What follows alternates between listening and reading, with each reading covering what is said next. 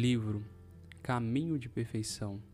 Autor Santa Teresa de Jesus.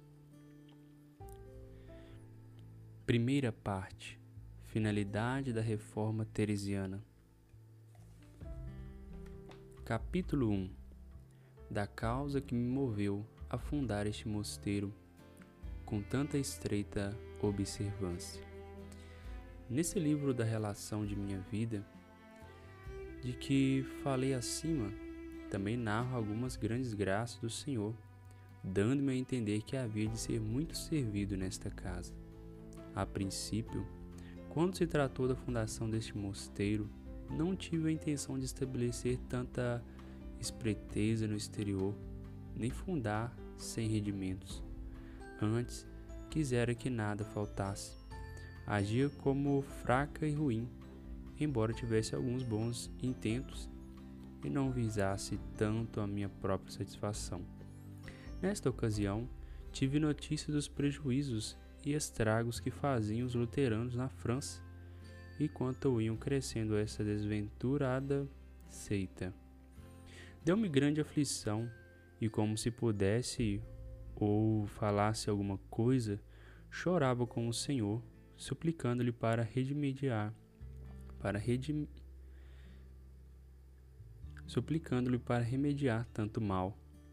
Parecia-me que mil vidas daria eu para a salvação de uma só alma das muitas que ali perdiam. Nota Santa Teresa queria estar vivendo exclusivamente de trabalhos manuais e esmolas, isto é, medicância. Com a experiência viu a necessidade de ter rendimentos e compreendeu que a plenitude da pobreza monástica e religiosa consiste no desapego material e espiritual. Fim de nota. Sendo mulher e ruim, senti-me incapaz de trabalhar como desejava para a própria glória de Deus. Tendo o Senhor tantos inimigos e tão poucos amigos, toda minha ânsia era, e ainda é, que ao menos estes fossem bons amigos. Determinei-me então a fazer este pouquinho a meu alcance, que é seguir os conselhos evangélicos com toda a perfeição possível e procurar que essas poucas irmãs que a clínica enclausuradas fizessem o mesmo. Confiava na grande bondade de Deus, que nunca falta a quem por ele se decide a tudo deixar. Sendo elas tais como eu, as pintava em meus desejos. Entre suas virtudes desapareciam minhas falhas, e assim poderia de algum modo contentar ao Senhor e ocupadas todas em oração pelos defensores da Igreja, pregadores e letrados que a sustentam, ajudaríamos no que estivesse ao nosso alcance a este meu Senhor, tão atribulado por aqueles a quem fizera tanto bem. Até parece que esses traidores pretendem crucificá-lo de novo, deixando-o sem ter onde reclinar a cabeça. Ó Redentor, meu Redentor, Impossível meu coração não se afligir muito. O que se passa agora com os cristãos serão sempre aqueles que mais vos devem, os que mais vos fazem sofrer? Aqueles a quem maiores benefícios fazeis, que escolhi para amigos, aqueles que entre os quais andais e com os quais vos comunicais pelos sacramentos? Não lhes bastaram os tormentos que ora eles padecestes? Certamente, Senhor meu, nada faz que agora se aparta do mundo. Se nele vos tratam com tão pouca lealdade, que podemos nos esperar? Merecemos porventura que nos corresponda o melhor? Acaso fizemos maiores benefícios para que nos tenham amizade? Que é isto? Que esperamos ainda? Nós que, pela bondade do Senhor, não estamos contaminados por essa sarna contagiosa? Quanto a eles, pertencem ao demônio. Bom castigo já ganharam por suas próprias mãos. Mereceram com seus deleites o fogo eterno. Lá se avenham. Não deixe de partir meu coração ao ver como se perdem tantas almas. Quisera eu não ver mais perdas cada dia e ao menos impedir em parte o mal. Ó oh, minhas irmãs em Cristo, ajudai-me a suplicar isto ao Senhor, já que para esse fim vos reuni aqui. Esta é a vossa vocação. Esses hão de ser vossos negócios, esses vossos desejos. Aqui se empreguem vossas lágrimas. Sejam estes os vossos pedidos, e não, irmãs, súplicas por negócios do mundo. Rio-me e até me aflijo de ver certas coisas que nos acarregam de pedir a Deus. Querem que alcancemos Sua Majestade rendas e dinheiro, e não raros são pessoas que, ao meu ver, deveriam antes implorar a Deus graça para calcar todos os pés. São bem intencionadas e condescendemos por ver sua confiança. Mas estou convencida de que nessas matérias nunca me ouve o Senhor. O mundo está pegando fogo, querem, por assim dizer, de novo sentenciar a Cristo, levantar-lhe mil testemunhas falsas, pretendem lançar por terra a sua igreja, e havemos de gastar o tempo em pedidos que, se fossem ouvidos por Deus, teríamos talvez uma alma de menos no céu? Não, irmãos, não é tempo de tratar com Deus assuntos de pouca importância. Por certo, se não for a atenção à fraqueza humana, tão amiga de ser ajudada em tudo, e justo é fazê-lo quando está em nossas mãos, gostaria que se entendesse. Não são essas coisas que se hão de pedir a Deus com tanto empenho. Capítulo 2 Não devem as irmãs preocupar-se com as necessidades corporais, do bem que há na pobreza. Não penseis, minhas irmãs, que vos faltará necessário para vos contentardes as pessoas do mundo.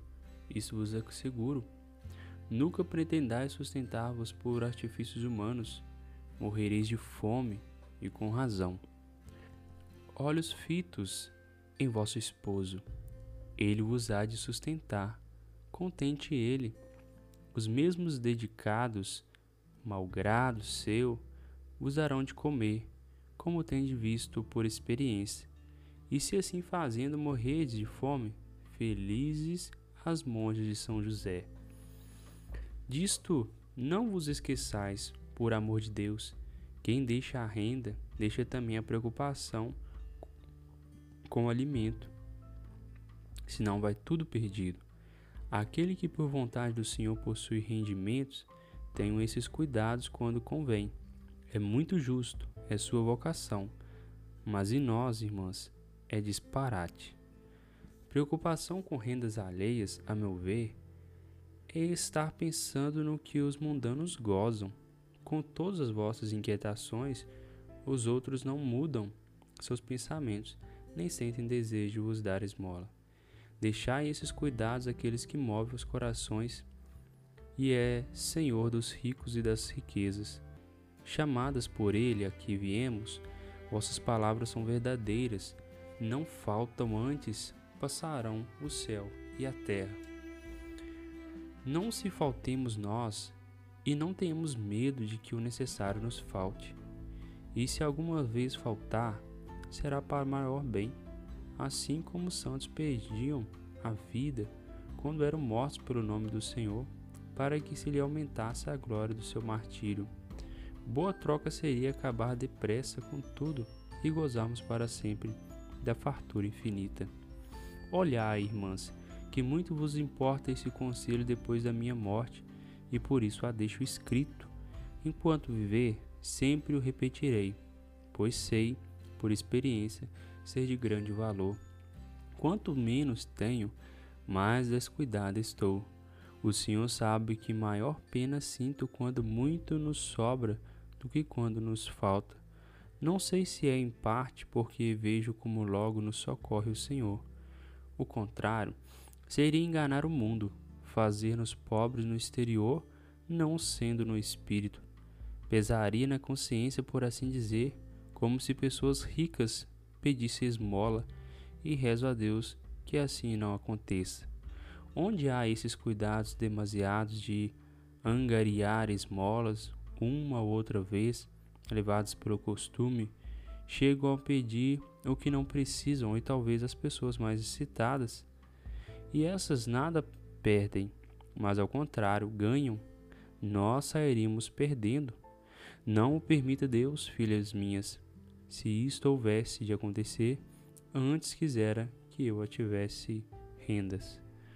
De nenhum modo se preocupe vossos pensamentos com esmolas, e isto vos peço por amor de Deus. E quando a menorzinha entre vós, vós perceber que alguma vez assim acontece nessa casa, clame a sua majestade e lembre-a a priora. Com humildade, diga-lhe que está errada e tão errada que a pouco a pouco se irá perdendo a verdadeira pobreza. Destes, peço-vos, pelo amor de Deus e pelo sangue de seu filho, fujais sempre. Sim, em consciência eu posso dizer, eu faço. Tornem a cair no mesmo dia em que os fizerdes. Muito mal parece, minhas filhas, que se façam grandes edifícios com as economias dos pobrezinhos Deus tal não permita. Seja tudo pobre e pequenino. Pareçamos-nos de algum modo com o nosso rei, que não teve casa senão a gruta de Belém, onde nasceu, e a cruz onde morreu, e estas eram casas em que pouca recreação podia haver. Os que as fazem grandes, lá se avenham, terão outros intentos santos, mas para treze pobrezinhas qualquer cantinho basta. Se tiverem campo com algumas ermidas para se retirar a orar, está bem. É necessário pela estreita clausura em que vivem, em que vivem. E até favorecem a oração e a devoção. Mas edifícios e casas grandes e bem ornadas, nunca. Deus nos livre. Lembrai-vos sempre de que tudo há de cair no dia do juízo, e quem sabe será em breve. Ora, fazer muito ruído ao cair a casa de treze pobrezinhos não é razoável. Os verdadeiros pobres não são barulhentos, é onde ser gente calada para inspirar compaixão. É como vos alegreis se vides alguém escapar do inferno pela esmola que vos tiver dado. É bem possível, pois estáis muito obrigados a rezar continuamente por aqueles que vos dão de comer. Embora tudo os venhas da mão de Deus, o próprio Senhor quer que sejamos agradecidas às pessoas por cujo meio elas nos ocorrem. Nisto não haja descuido. Já nem sei o que tinha começado a dizer. Absorvi-me em outros assuntos Creio que assim quis o Senhor, pois nunca pensei em escrever o que deixei dito. Sua Majestade nos tenha sempre em Suas mãos, para que jamais nos apartemos da pobreza. Amém.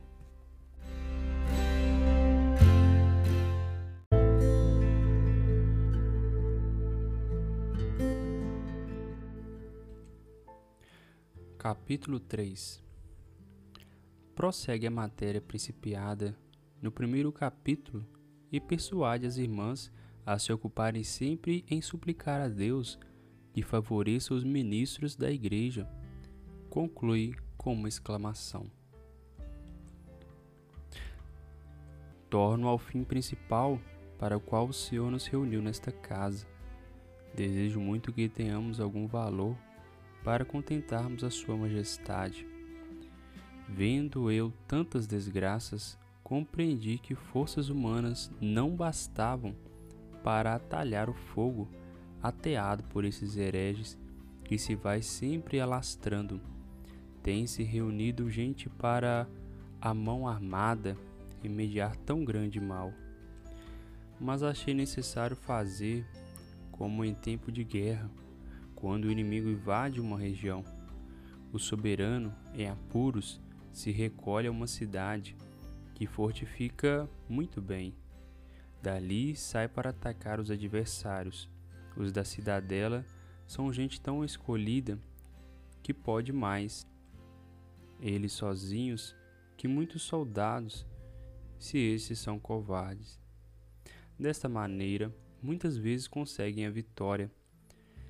Se ganham, ao menos não são vencidos, porque, não havendo traidores, ninguém os sujeita a não ser apenas pela fome.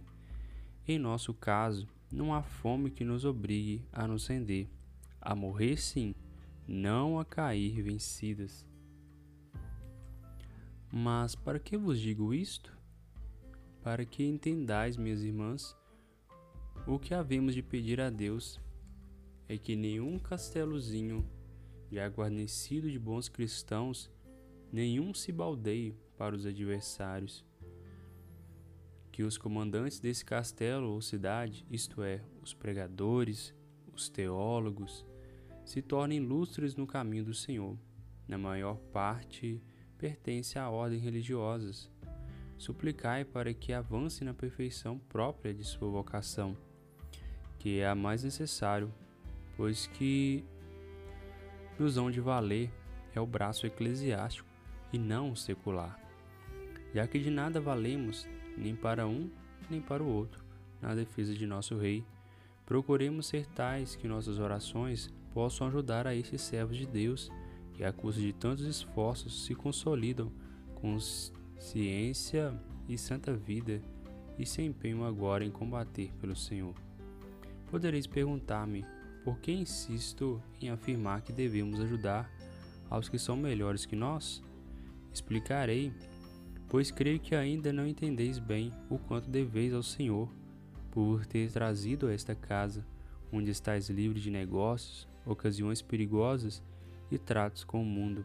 É grandíssima esta graça.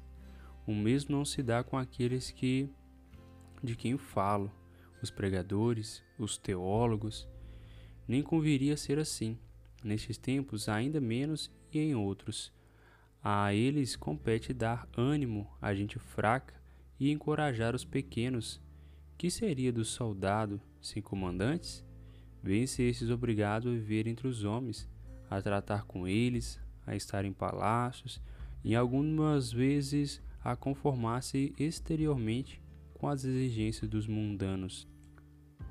E julgai, minhas filhas, que é preciso pouca virtude para tratar assim com o mundo, e viver no mundo, e convencer-lhe em negócios do mundo, adaptar-se à conversação do mundo, e não obstante ser no íntimo estranhos ao mundo e inimigos do mundo, e viver nele como exilados? Em uma palavra, não ser homens, mas anjos? Com efeito, se assim não forem, nem merece o nome de comandantes, nem permita o Senhor que saiam de suas celas, fariam mais mal do que bem. Não é tempo agora de serem perfeições nos que devem ensinar. Se no íntimo não estiverem fortalecidos, por mais que encubram suas fraquezas, ela transparece. Devem entender quanto lhes importa calcar tudo aos pés viver desapegados das coisas efêmeras e abraçados às eternas. Não tratam eles com o mundo? Estejam certos, o mundo nada lhes perdoa, nem deixa de perceber as menores imperfeições. De muitas obras boas os mundanos não farão caso e talvez nem as tenham nesta conta. Mas faltas e imperfeições, não há dúvida, nada escapa causa-me o espanto. Quem lhes ensina a perfeição? Não para praticá-la, parece-lhes que disso não tem obrigação, e muito fazem se guardam sofrimente os mandamentos, senão para tudo condenar, e por vezes considerar comodismo que é virtude. Não penseis, por conseguinte, que sejam mister por favor de Deus para esses soldados valorosos na grande batalha em que estão envolvidos, ao invés, precisam de grandíssimo auxílio. Para duas coisas peço-vos que procurem ser tais que as mereças alcançar de Deus.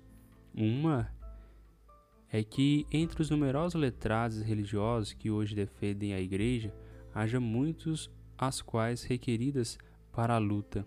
Os que não forem tão bem dotados, disponham o Senhor, mas fará um perfeito que muitos não sejam. A outra coisa é que, uma vez empenhados na luta, que como digo não é pequena, o Senhor os assista para que possam livrar-se de tantos perigos como há no mundo e fazerem surdos aos cantos das sereias nesse mar perigoso.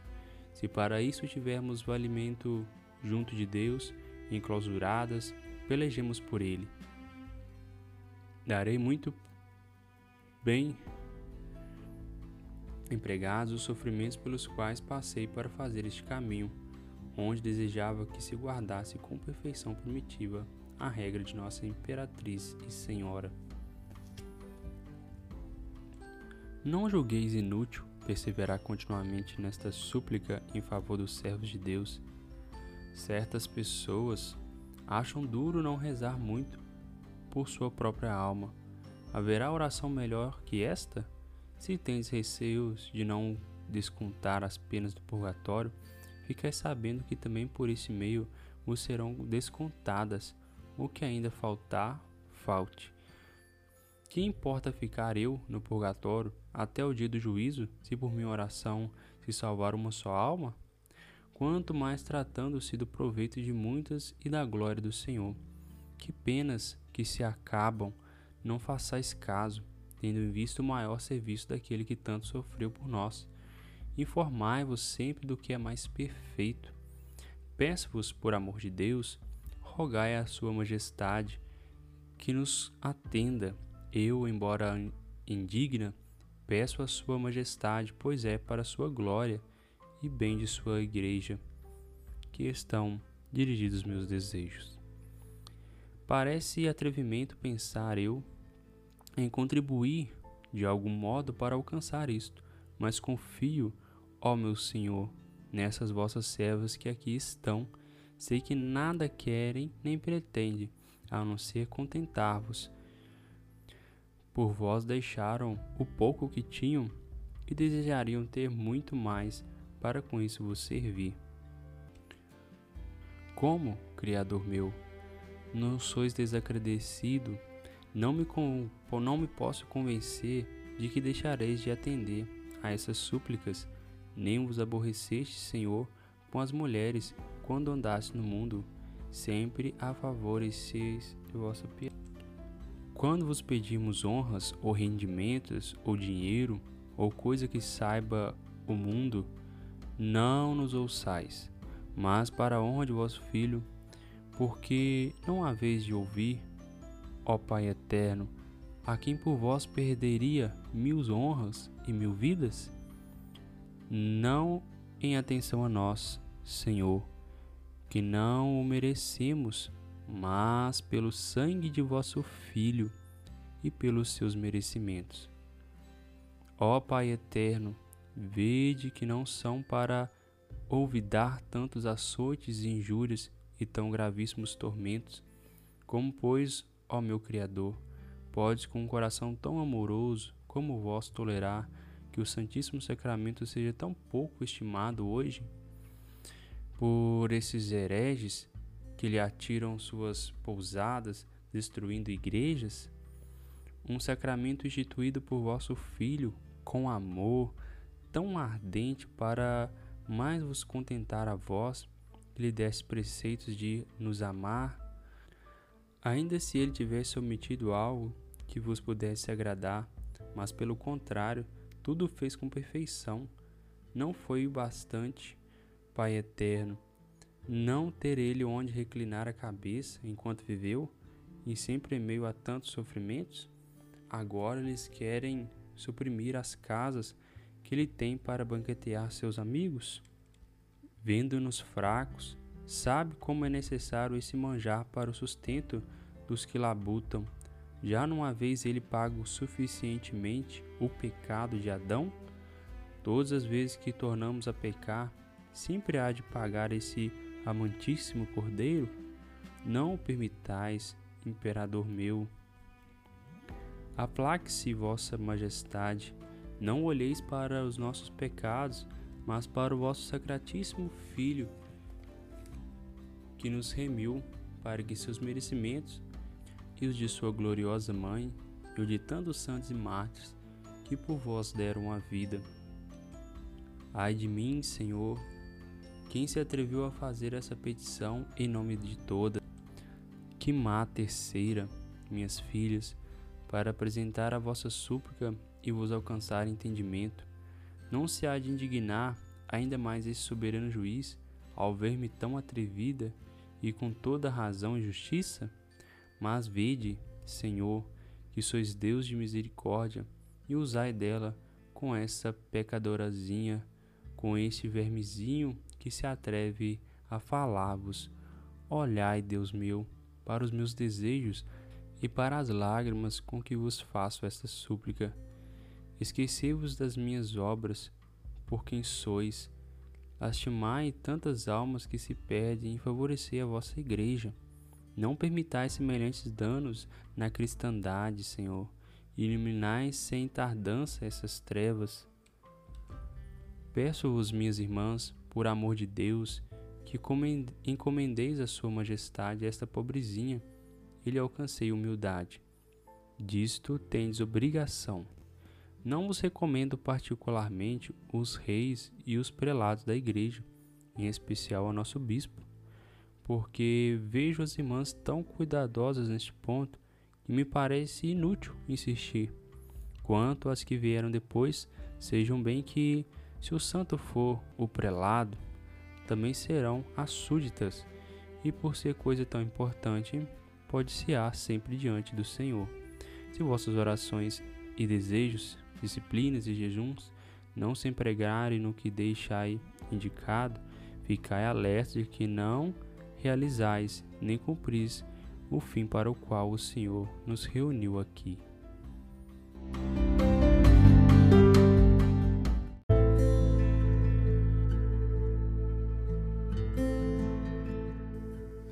Segunda parte: A caridade fraterna. Capítulo 4 Persuade as irmãs a guardarem a regra. Três coisas importantes para a vida espiritual: a caridade fraterna, o desapego e a humildade. Declara a primeira dessas três coisas. Já vistes a grande empresa que tendenciamos realizar. Como deveríamos ser aos olhos de Deus e do mundo para não nos acharem temerárias? Está claro, precisamos trabalhar com afinco e muito favorece ter altos pensamentos para que sejam também as obras. Espero que o Senhor nos ouvirá se procurarmos com o máximo cuidado guardar perfeitamente a nossa regra e constituições. Nada vos peço, minhas filhas, senão que guardemos o que professamos, pois é a nossa vocação e a isto estamos obrigadas, embora entre aguardar e guardar haja muita diferença. Diz nossa regra primitiva que oremos incessantemente, cumprindo com o máximo empenho este ponto, que é o mais importante, não deixaremos de observar os jejuns, disciplinas e silêncio, como manda a ordem. Já sabeis que para ser verdadeira, a oração há de valer-se disto, porque comodismo e oração são incompatíveis. Foi sobre oração que pedistes alguns conselhos. Em pago do que eu vos disser, peço-vos que observeis e leiais muitas vezes de boa vontade o que escrevi até aqui.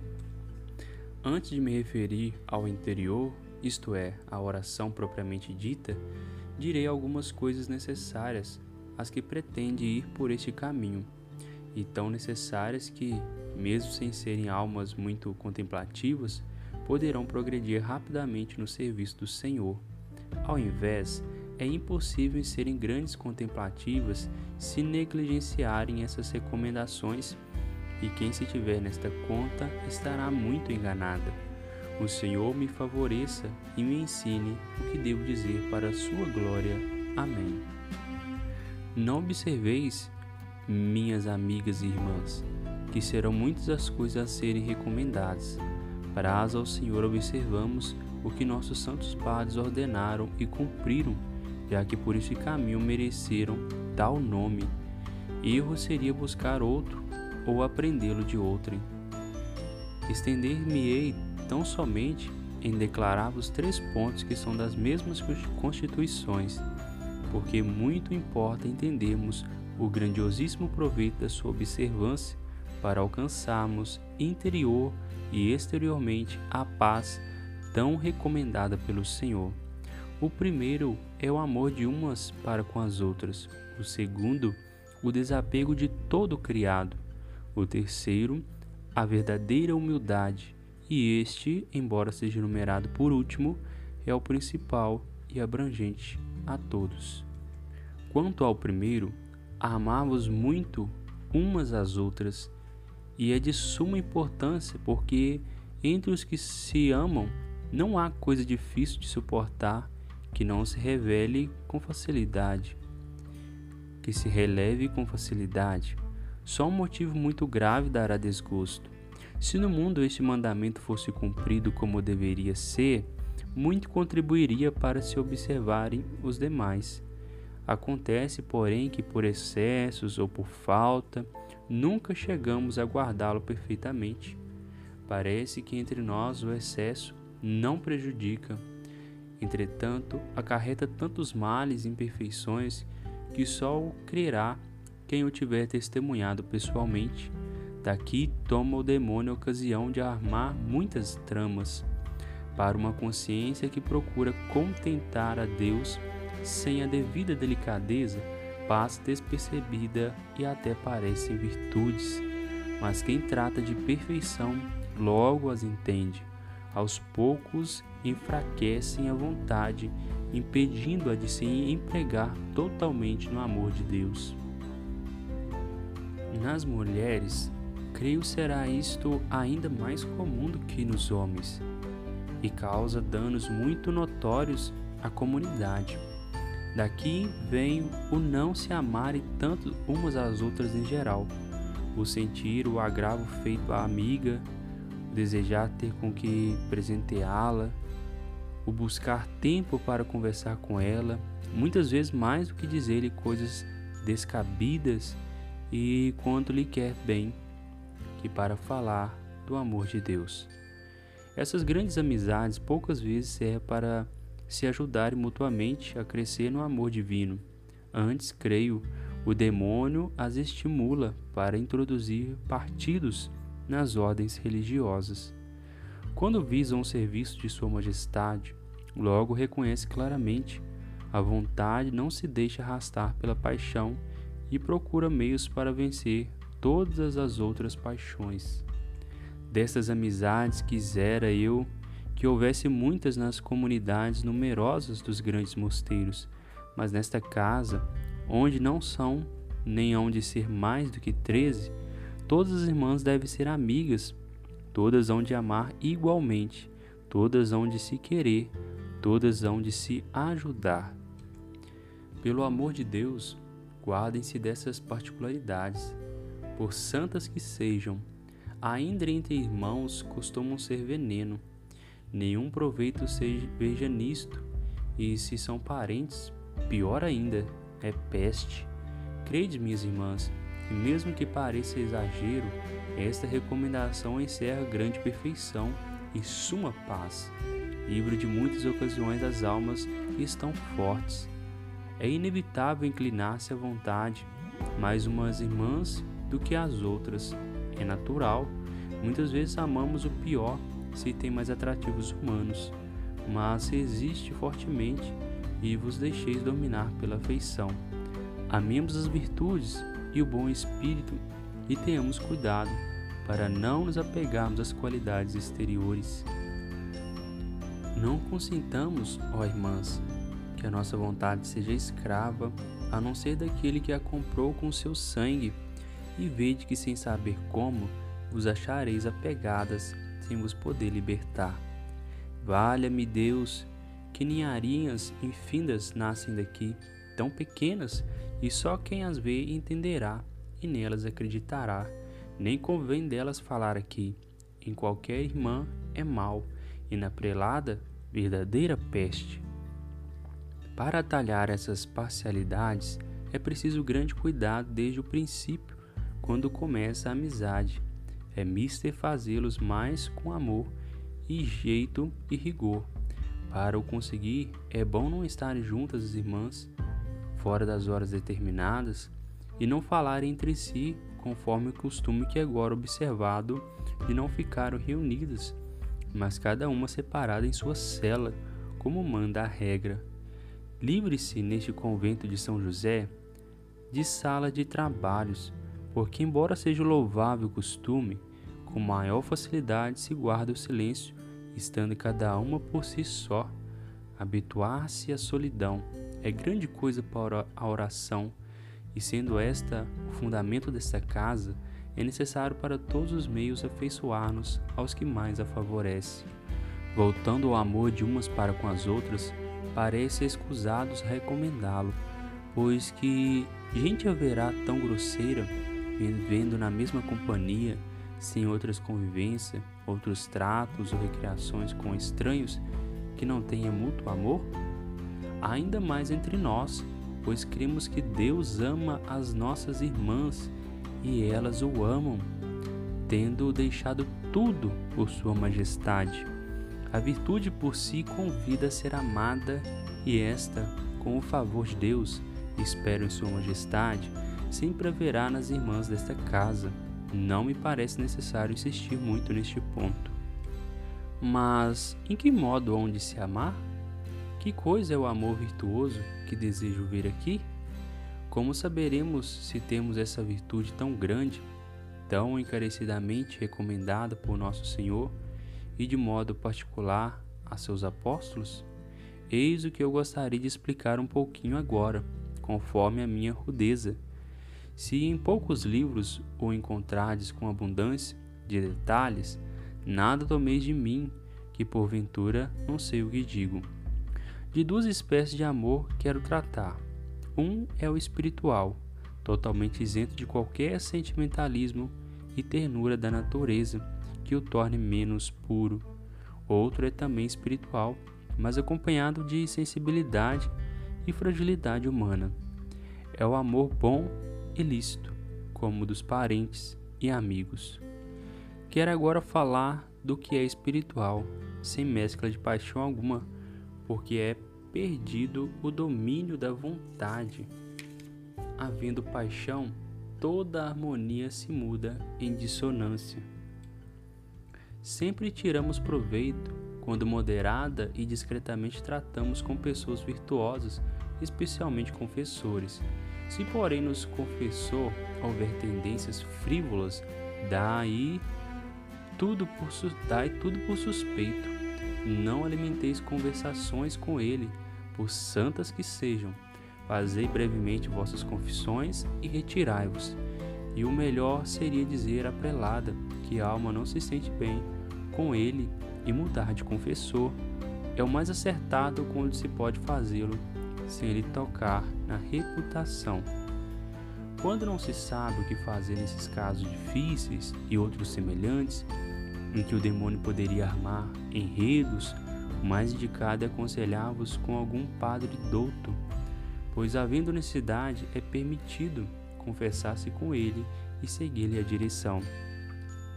Urge lançar mão de algum remédio, porque sem tomar conselho erra-se muito Quantos erros se cometem no mundo por falta de conselhos nas ocasiões difíceis, particularmente quando se trata de prejudicar alguém.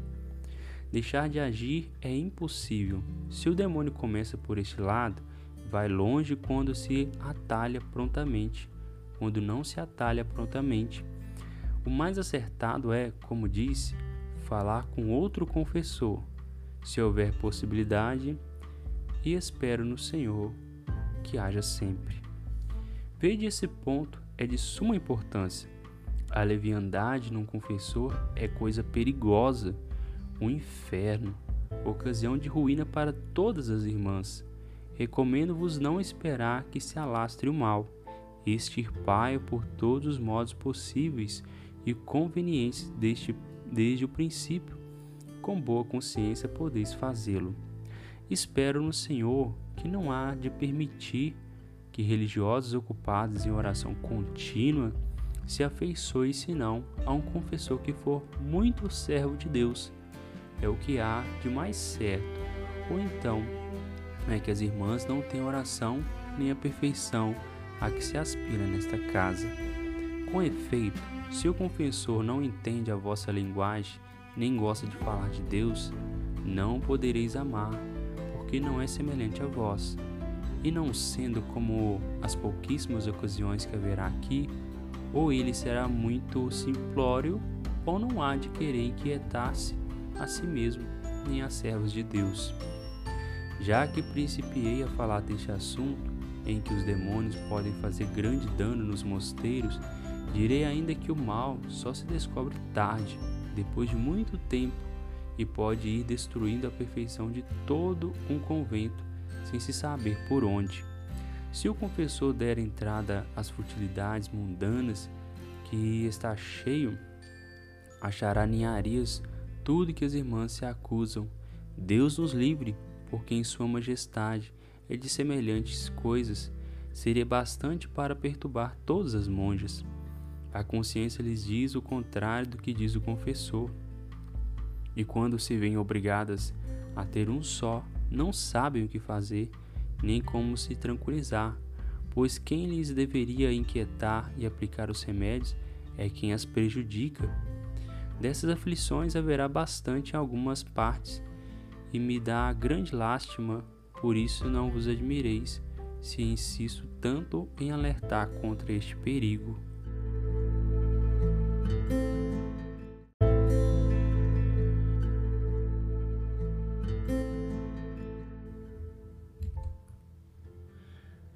Capítulo 5 Prossegue acerca dos confessores.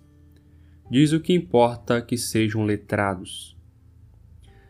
Não deu o Senhor, por quem Sua Majestade é, a aprovar a ninguém desta casa o trabalho que fica dito, de se verem oprimidas na alma e no corpo.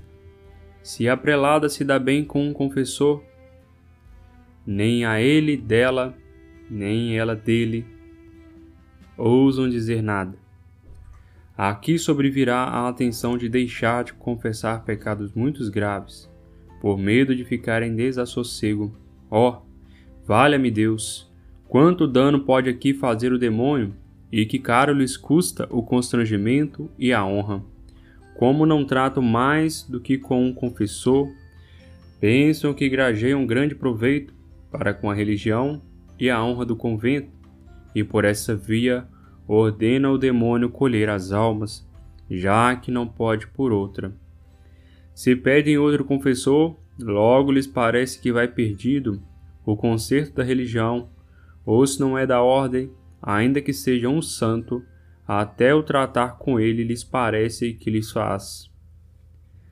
Esta santa liberdade peço eu, por amor do Senhor, a quem estiver por maior, e com bispo ou provincial, procure sempre que, além dos confessores ordinários, ela e todas possam algumas vezes tratar e comunicar suas almas com pessoas que tenham letras, em especial se os confessores não a têm, por bom que sejam. Grande coisa são as letras, para dar luz em tudo. Possível será encontrar-se juntas em algumas pessoas uma e outra coisa. E quanto mais mercê o Senhor vos fizer na oração, mais necessário é ir, bem fundada, a oração e suas obras. Já sabeis que a primeira pedra há de ser a boa consciência, e com todas as vossas forças livrai-vos até de pecados veniais, e segui o que é mais perfeito, Parecerá que isto qualquer confessor o sabe, mas é engano. A mim aconteceu de tratar de coisas de consciência com o que tinha ouvido todo o curso de teologia, e me fez muito dano em coisas que me dizia não serem nada. Eu sei que não pretendia enganar-me, nem havia para quê, senão que não havia mais, que não sabia mais. Com outros dois ou três sem ser este, aconteceu-me na mesma coisa.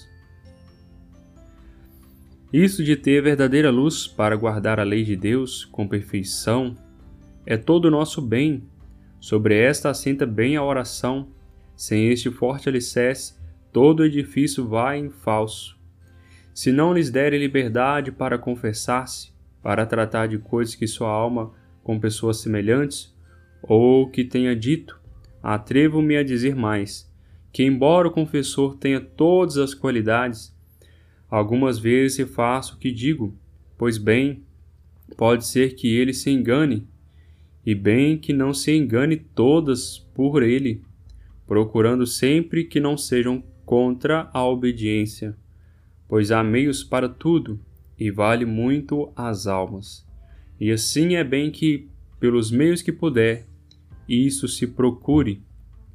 Tudo isso que disse pertence à prelada e assim lhe torno a pedir, pois aqui não se pretende ter outra consolação senão a da alma, que procure nisto a sua consolação, pois há diferentes caminhos por onde Deus leva as almas, e não por força o saberá todos os confessor. Eu vos asseguro que não faltarão pessoas santas que queiram tratar e consolar suas almas. Se elas forem o que hão de ser, ainda mesmo sendo pobres, pois aquele que lhes sustenta os corpos despertará e dará boa vontade a quem, com ela, dê luz às suas almas e remedeia-se este mal, que é o que eu temo. Porque, ainda que o demônio tentasse o confessor, enganando-o em alguma doutrina, se este souber que tratam com outros, terá mais cuidado e olhará melhor para tudo o que faz. Fechado essa entrada ao demônio, espero que Deus não mais o terá nesta casa. E assim, por amor do Senhor, ao bispo que for, que deixe essa liberdade às irmãs e que não la tire. Quando as pessoas forem tais, que tenham letras e bondade, o que logo se estende num lugar tão pequeno como este.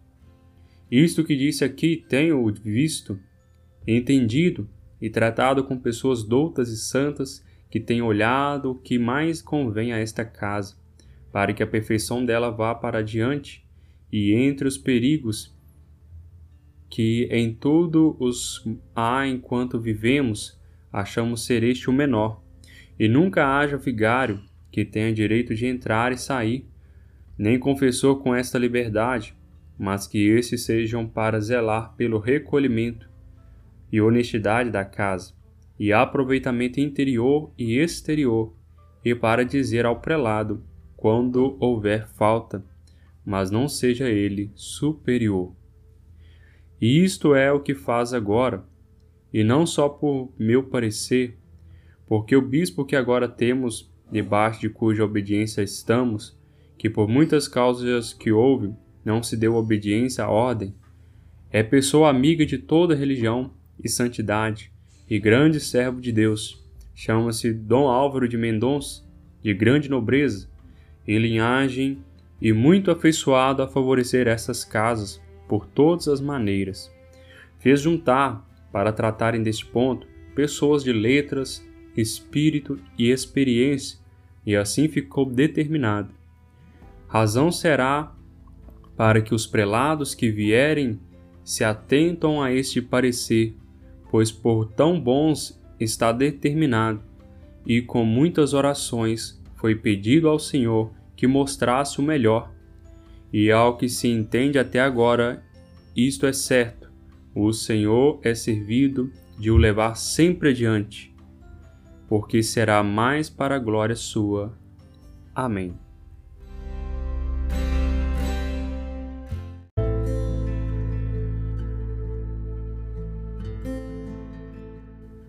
Capítulo 6 Volta à matéria que começou: o perfeito amor.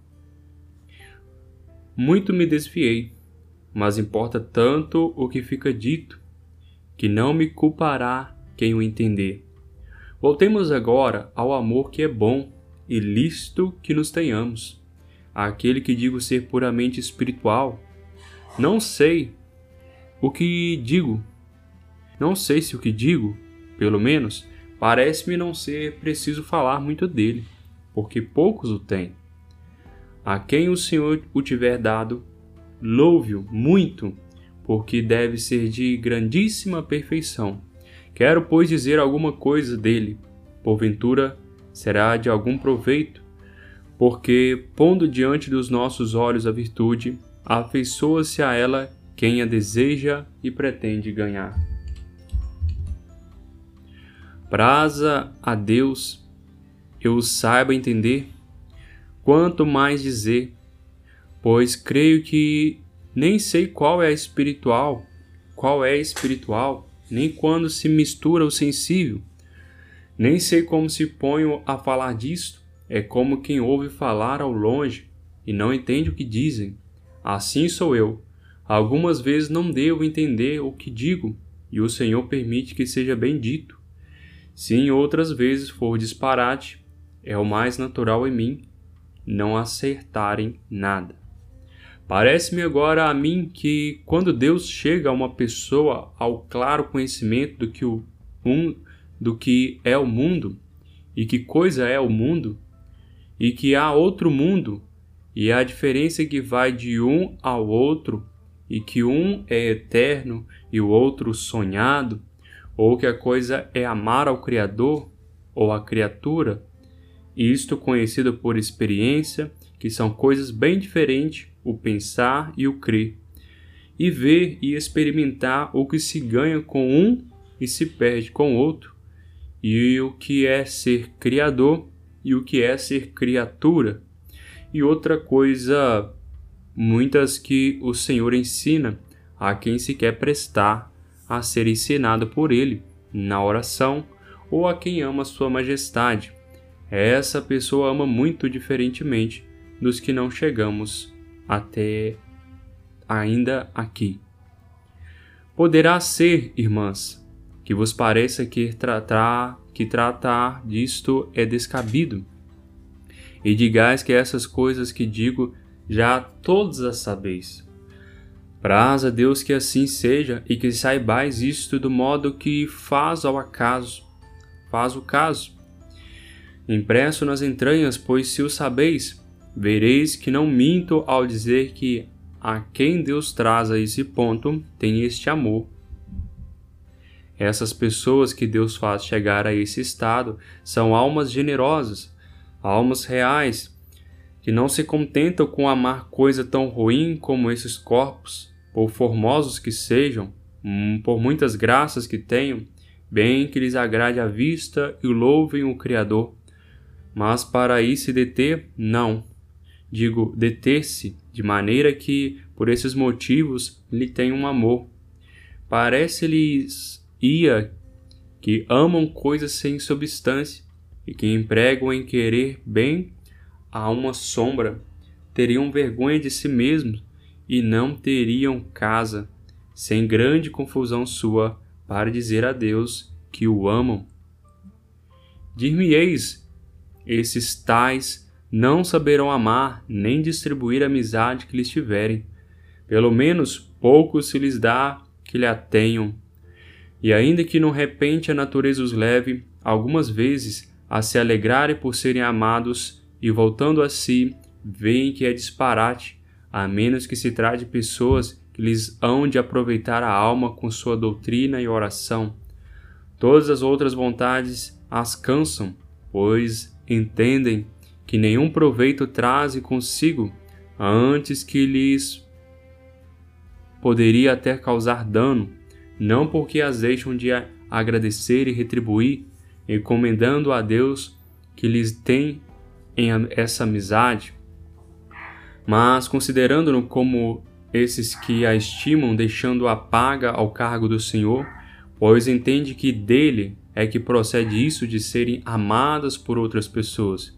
Parece-lhes que em si não tem por que se lhes queira, e assim, logo que parece que eles querem, porque Deus lhes quer, e deixam a sua majestade o pagar e lhe suplicam que o faça, e com isso ficam livres, como se isto em nada as tocasse.